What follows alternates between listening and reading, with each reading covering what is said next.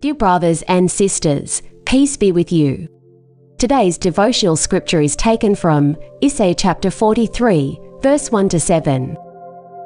But now, this is what the Lord says He who created you, Jacob, He who formed you, Israel. Do not fear, for I have redeemed you, I have summoned you by name, you are mine.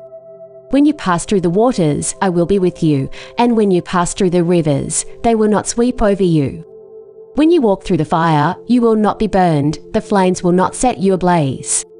For I am the Lord your God, the Holy One of Israel, your Saviour. I give Egypt for your ransom, Cush and Seba in your stead.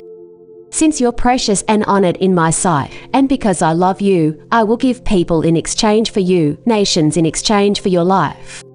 Do not be afraid, for I am with you. I will bring your children from the east and gather you from the west. I will say to the north, Give them up, and to the south, Do not hold them back.